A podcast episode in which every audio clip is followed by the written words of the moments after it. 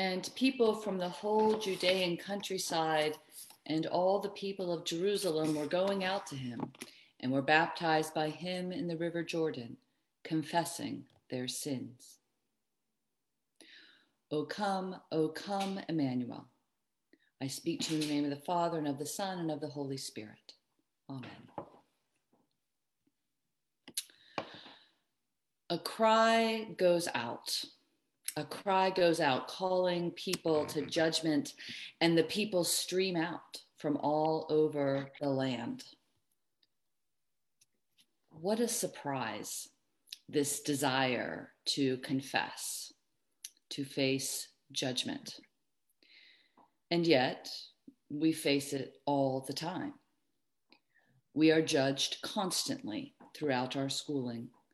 We sign up for judgment whenever we apply to a new school or for a new job, or we play a sport, or we join a dating site. And judgment has become a kind of national obsession, as serious as a presidential election, as frivolous as any reality television show, from the mean-spirited Survivor to frothy RuPaul's Drag Race, to the earnest self-improvement of The Biggest Loser. Some shows are more serious than others.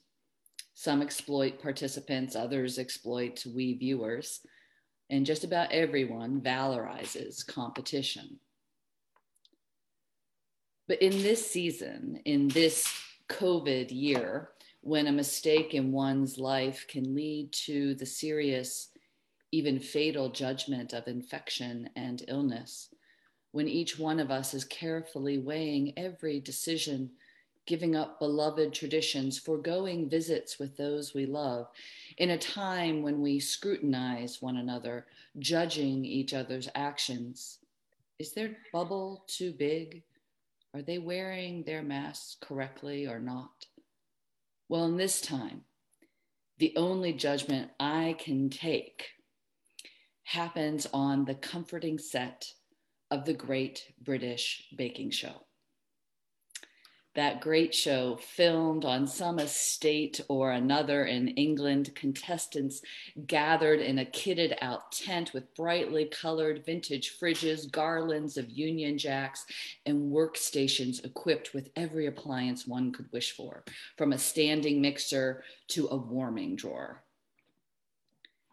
The only judges I want to face this season our handsome bread baker, Paul Hollywood, silver fox with piercing blue eyes, and the smiling, kind queens of pastry, Prue Leith or Mary Berry.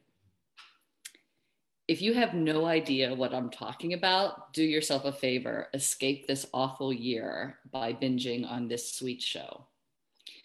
You don't have to be a baker, I'm certainly not, to care about each of the 12 contestants, a cross-section of Britain, accents ranging from Geordie to Liverpudlian, from grandmas who've baked their whole lives to engineering students still in university, gay music teachers and Muslim housewives in hijab. You don't have to be a baker to laugh at the two goofy MCs, formerly Sue and Mel, and then Noel and Sandy, modern-day jesters who lighten the mood when things heat up in the tent.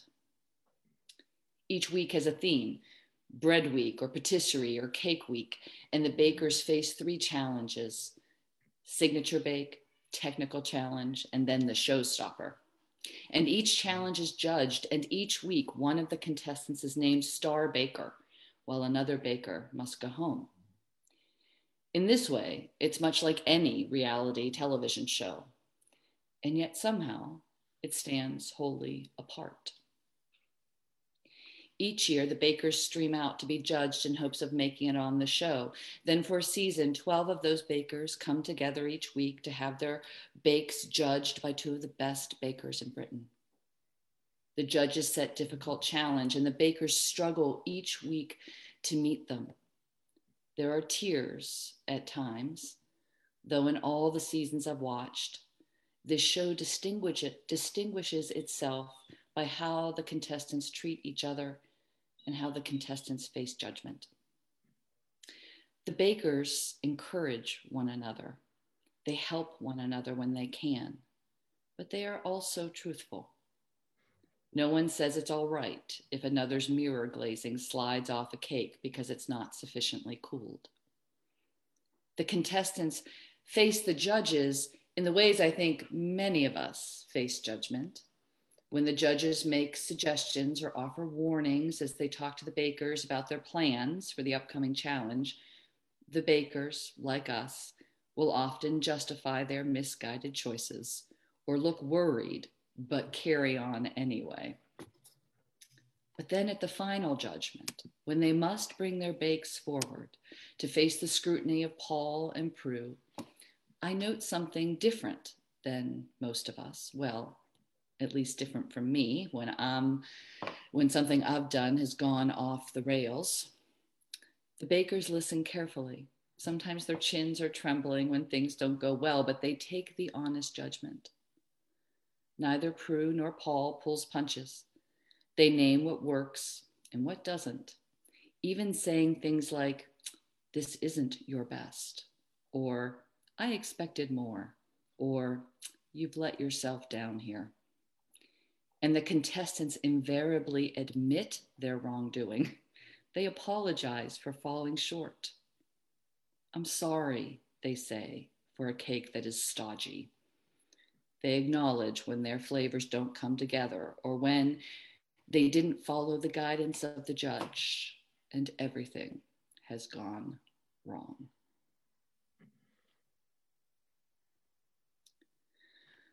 Judgment.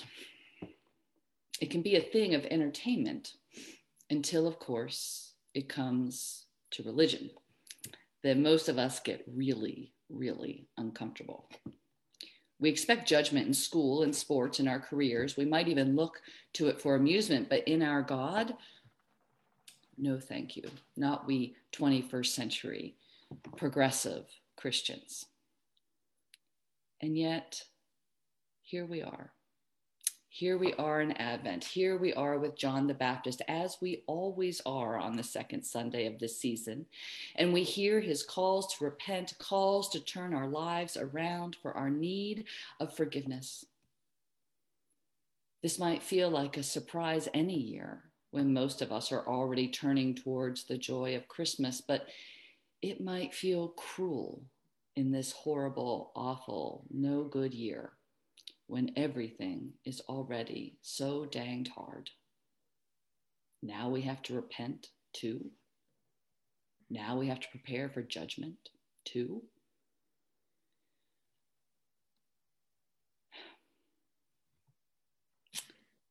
Advent has a long history in the church, stretching back to the 9th century. In this strange season, this bridge between years, as the light grows shorter each day, the church considered its role as a bridge between Christ's first coming as an infant, as Messiah, and his second coming, which we await, when he comes as judge and king. Traditionally, at least since the medieval era, this was a time to focus on the four last things, four ultimate things: death, judgment, heaven, and hell. This week would be judgment. I note now that as the culture has elevated Christmas to the pinnacle of the year and now sees Advent merely as a threshold to that season, even the church has softened Advent, replacing those four last things with four other virtues: peace, joy, love, and hope, all beautiful. Now aligning each of those with each of the 4 weeks, each of the 4 candles in the Advent wreath. Despite our focus on judgment in so much of our lives, despite our love of confessing others' sins, we don't appear to want much of that in our own lives or much of it in God. And yet, judgment's all over Scripture, all over Advent. This between time, this in the meantime, as we wait, we are to repent, to turn around, to say, "I'm sorry."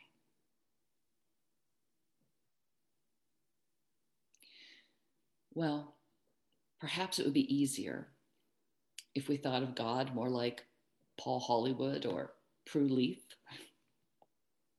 That when we face the one coming after John the Baptist, the one whose winnowing fork is in his hand, he will look at us honestly, at what we've created with our lives, and he will judge it, judge us for the puff pastry that comes out just right. We might hear, well done.